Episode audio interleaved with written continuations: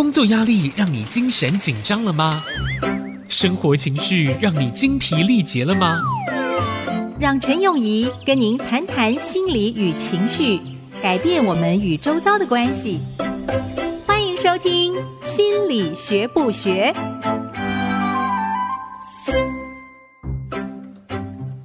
各位听众，大家好，欢迎收听《心理学不学》，我是陈永仪。你今天好吗？我觉得我们的听众朋友真的很可爱耶。经过我们一段时间的哀哀叫之后，听众朋友陆续的给我们回应，给我们支持鼓励之外，也提供我们一些经验跟问题。这个我特别要讲的是我们，因为哀哀叫的不只是我，心如，这个你也有加入，对不对？有有有一点哀哀叫，对对对，也会表达这个呃主持人的这个呃甘苦，对不对？其实我们在制作节目的时候，我们真的很希望可以听到听众朋友们给我们一些回馈，这样我们可以把节目越做越好，也比较符合呃听众朋友们所需要的。我真的觉得这个其实蛮重要的。那我也很真的是特别的感谢我们的听众朋友有听到我们的声音，也让我们听到你们的声音。每一位听众朋友的问题，我们都一定会看，也一定会回复。也有许多听众朋友给我们很多很好的建议，我们会之后的节目当中陆续的回应。上周有一位听众来信建议我们。讨论临床的节目当中，还是大概的介绍一下不同的心理临床上面的疾病。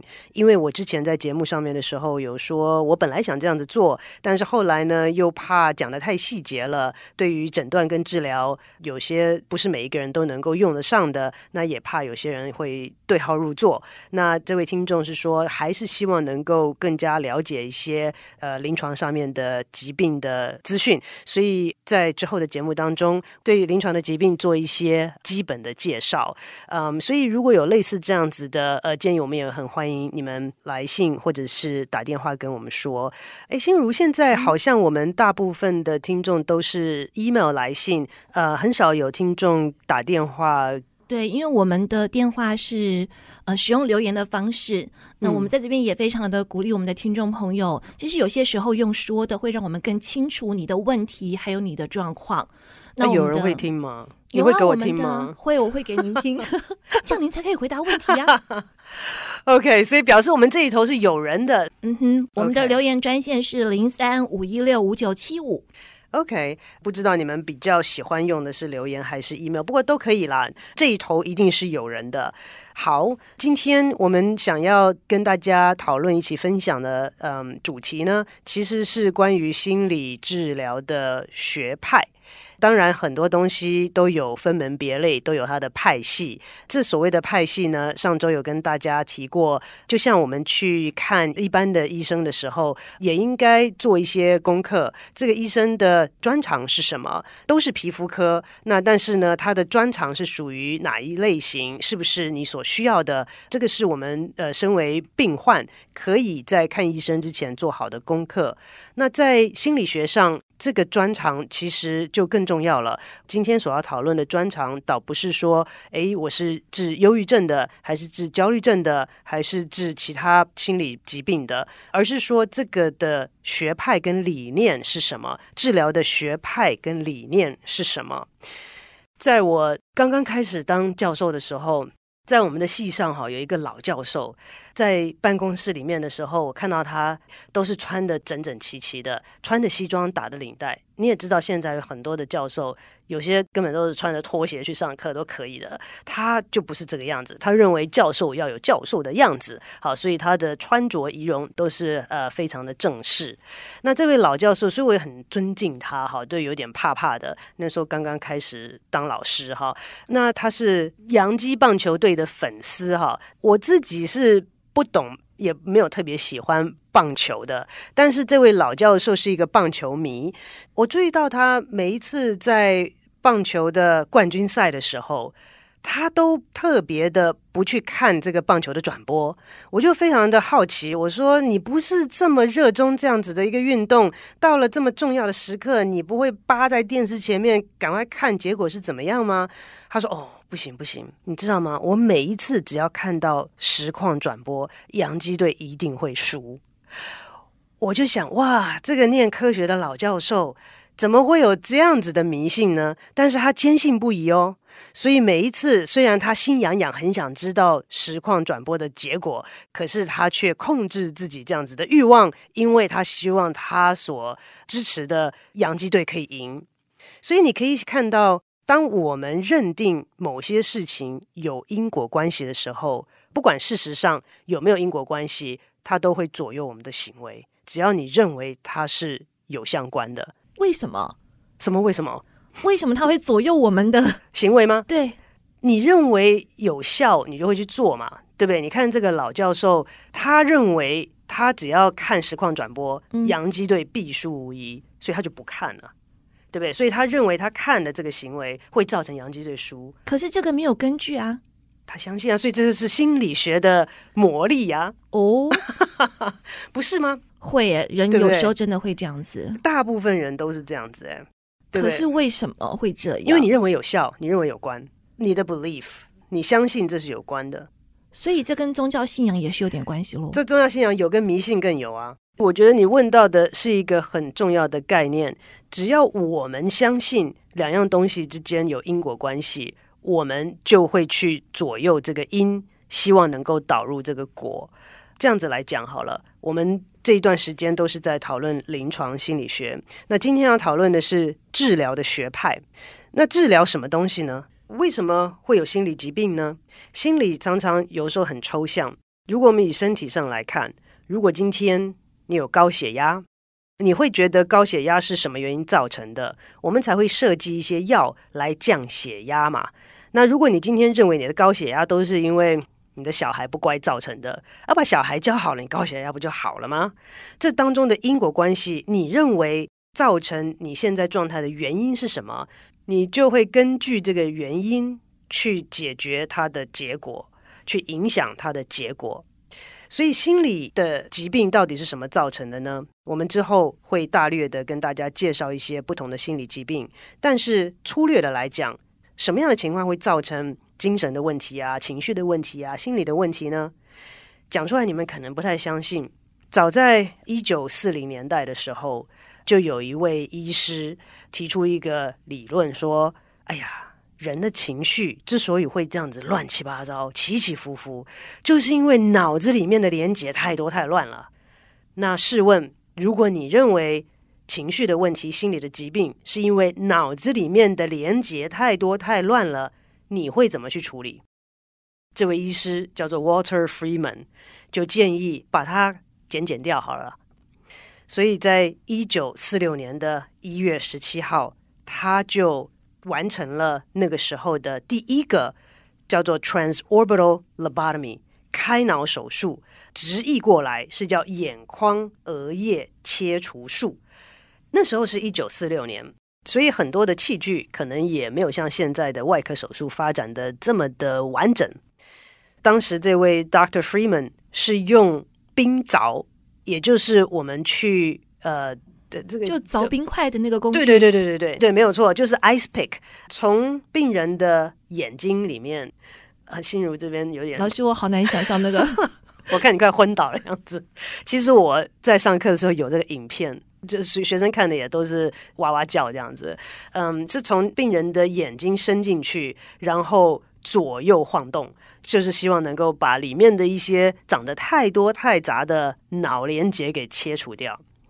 这位 Dr. Freeman 在一九四六年的时候完成了第一次这样子的手术，在一九七二年以前，他就在超过了两千五百个病患的身上完成了这个所谓的。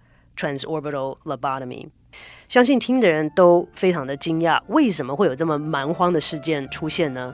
这个是很值得我们思考的问题。那我们休息一下，回来再继续。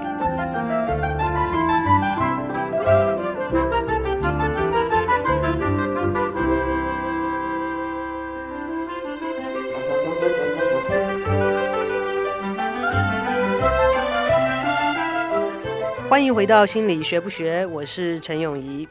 刚刚跟大家谈到很早以前，在一九四六年的时候，Dr. Freeman 完成了历史上的第一个所谓的 transorbital lobotomy 开脑手术，为的是治疗精神心理疾病。我们很幸运活在现代，有很多的法规都已经发展到比较成熟的地步，来规范一些医学方面跟心理方面的治疗。早在那个时候，相关的法规可能也不是发展的很健全，那在执行上可能也没有办法做很好的规范。之所以跟大家讲到这个历史上的例子，是因为我们可以想象。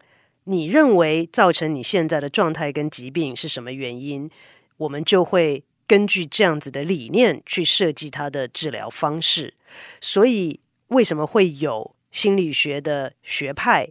那不同的学派对于治疗的方式也会有不同的设计。接下来会跟大家介绍不同的治疗的方式，包括了有精神分析、人本学派、认知行为治疗法。心理药物学、穿颅磁刺激、外科手术以及电疗法。心理学或者是心理治疗给人的印象，常常是从电影里面得来的，就想到有一个人躺在长长的沙发上，对着这个心理治疗师来说话。嗯，我的办公室里面是有长沙发哈。我所认识的同事呢，临床心理师的办公室里面呢，几乎都有。不知道是电影学我们，还是我们学电影，我真的不知道哈。所以对这个治疗的印象呢，可能最传统来讲是来自精神分析。每一种治疗方式通常是来自于某一种心理学派。精神分析的治疗方式呢，源自于弗洛伊德派的心理学。弗洛伊德，很多人都称他为心理学之父。现代的心理学常常又有很多人觉得弗洛伊德派的心理学不科学。事实上，两边其实我觉得都有可取的地方，都有它的长处。弗洛伊德是一位医师，他当时在他行医的过程当中，注意到了一些当时无法解释也很奇怪的现象。例如，他有一个病人来看他的时候呢，是眼睛看不见的，但是眼科医生检查都完全没有问题，也测试过这个看不见的状况不是装出来的。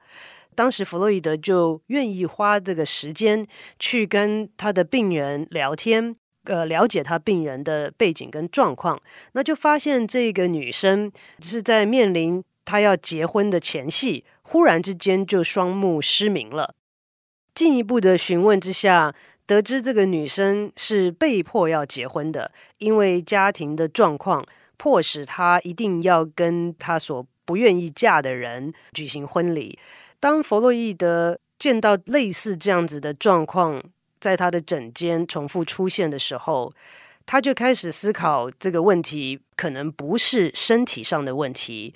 进而推论，是不是可能因为内在的因素造成了外显型的症状？后来弗洛伊德就把这样子的症状呢，称之为转化症 （conversion disorder）。因此，在弗洛伊德派的学说里面呢，人的潜意识跟无意识是非常重要的，也就是人的 subconscious 或者是 unconscious 是很重要的。弗洛伊德认为。人有意识的地方其实是冰山一角，他常常用冰山 （iceberg） 来形容一个人的内心。我们所看到的地方，那个冰山一角啊，是我们的意识范围。我知道我今天在想什么，我知道我现在在吃什么，我知道我现在的感受是什么，这些是属于我们的意识范围以内。但是除此之外，他认为更重要的是在冰山下面的那一部分，范围更广。而且是主要影响我们行为的因素，这些都是在我们意识之外。所以刚刚提到的那个案例，那位女生在结婚前夕，因为她内心深处是如此的不想要嫁给这个人，弗洛伊德的假设就是这个力量这么的大，大到影响到她身体上面的症状，导致她双目失明。因为这个内心的力量是这么的大，那。当时，如果你去问这个女生说：“哎，你是不是不想嫁给他？你是不是因为不想嫁给他，所以故意这样子啊？”她的假设是，这个女生可能自己都不知道她是因为这么的不想要嫁给这个男的，而导致她身体上出现了双目失明的症状。那所以在弗洛伊德的心理学派里面，无意识跟潜意识是相当重要的。为什么要为病人准备一个沙发？是希望他们能够在很放松的情况之下，才有这个机会把他们无意识里面的东西带出来。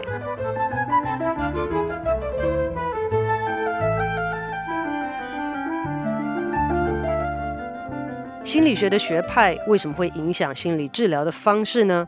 就像我们先前提到的一个问题，你认为为什么会有心理疾病？为什么会有精神异常的状态存在？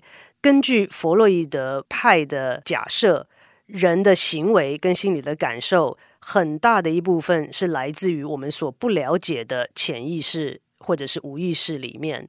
因此，要改变我们的感受跟行为，必须要了解。我们的潜意识，那为什么会在潜意识里面呢？弗洛伊德也有许多的假设，是因为有里面有很多的思想跟欲望，是我们自己都没办法接受的，所以必须要保护我们自己的情况之下，会设立一些防线，让这些存在于我们潜意识跟无意识里面的东西，不至于浮现到我们的意识当中。因为如果他们浮现到我们的意识当中，是我们自己都不能接受的。你会想，那这些是什么东西呢？我们常常听到的恋父情结、恋母情结，其实就是弗洛伊德当初所提出来的假设啦。假设这个是真正存在的一个现象的话，假设是这个情况是真的，你会接受这样的自我吗？弗洛伊德假设是说，我们自己都没办法接受，所以就必须要设立很多的防线，他所谓的 defense mechanism，来把我们内心当中。真实的欲望埋在我们的潜意识或者是无意识里面，可是埋在里面，它的力量还是非常大，所以它会透过不同的方式、不同的频道来主导我们的行为。根据这样的假设，那精神疾病的产生是因为这样子的来源的话，要怎么样子的才能够治疗心理疾病呢？弗洛伊德建议，临床心理师应该是一片空白的荧幕。他应该能够让病人很轻松、很放心、很自在的将自己的内心世界投射到这个心理师的身上，所以为病人所准备的环境应该是让他们很放松、很舒适的，有长沙发。可以躺在沙发上，让他们的身体跟精神都处于放松的状态。那心理师这边也要受过相当严格的训练，因为可以想象，我们每一个人都有我们自己的思绪。当病人跟你讲一件事情的时候，不可避免的，你一定会有你的看法，你一定会有你的感受。可是作为一个专业的临床心理师，应该能够把自己的想法跟感受先放在一边，能够很中性的去处理病人所提出的呃问题。所以，弗洛伊德派的呃心理师其实有一个非常专属的名词，叫做精神分析师 （psychoanalyst）。一个真正弗洛伊德派的精神分析师是要受过。很多年很多年的训练，他们自己也规定要经过精神分析，把他们自己内心的冲突，把他们自己早期的经验都一一的翻出来处理清楚了，才能够成为一个专业的临床心理师，有资格为病人看诊。那呃，现在来讲。真正受过精神分析训练的心理师真的不多，很多人可能会说：“哦，我是这个派的，我是这个派的。”可是你真的要去看他是不是受过这一个门派的专门的训练，他的时间有的时候长至十年。所以，真正合格的弗洛伊德派的精神分析师事实上不多，他们的重点。除了了解个人的内心里面的潜意识跟无意识里面的一些欲望跟感受之外，另外一个很重要的重点是过去的经验。因为弗洛伊德认为，在我们成长的过程当中，这些过去的经验扮演非常非常重要的角色，特别是过去的创伤跟过去没有办法解决的一些冲突，被埋在我们的潜意识跟无意识里面的时候。我们就没有办法处理它，因为不在我们意识当中，但是它却又又是主导我们行为一个很大的力量。所以弗洛伊德派的重点有两个，一个就是潜意识跟无意识，另外一个是。过去经验扮演的角色的重要性，并不是说其他的门派不在乎过去的经验，而是弗洛伊德特别特别的强调，过去的经验又被埋在潜意识跟无意识里面的时候，会让我们无法处理，但却又主导我们的行为。这些听起来都还蛮顺的，也蛮自然的。那为什么我一开始的时候有说弗洛伊德派的精神分析治疗法，在现在很多心理学领域的学者会说它是不科学的呢？我们下周再继续的讨论弗洛伊德派的心理治疗法。今天我们节目就进行到这边，谢谢大家的收听，我们下周再见。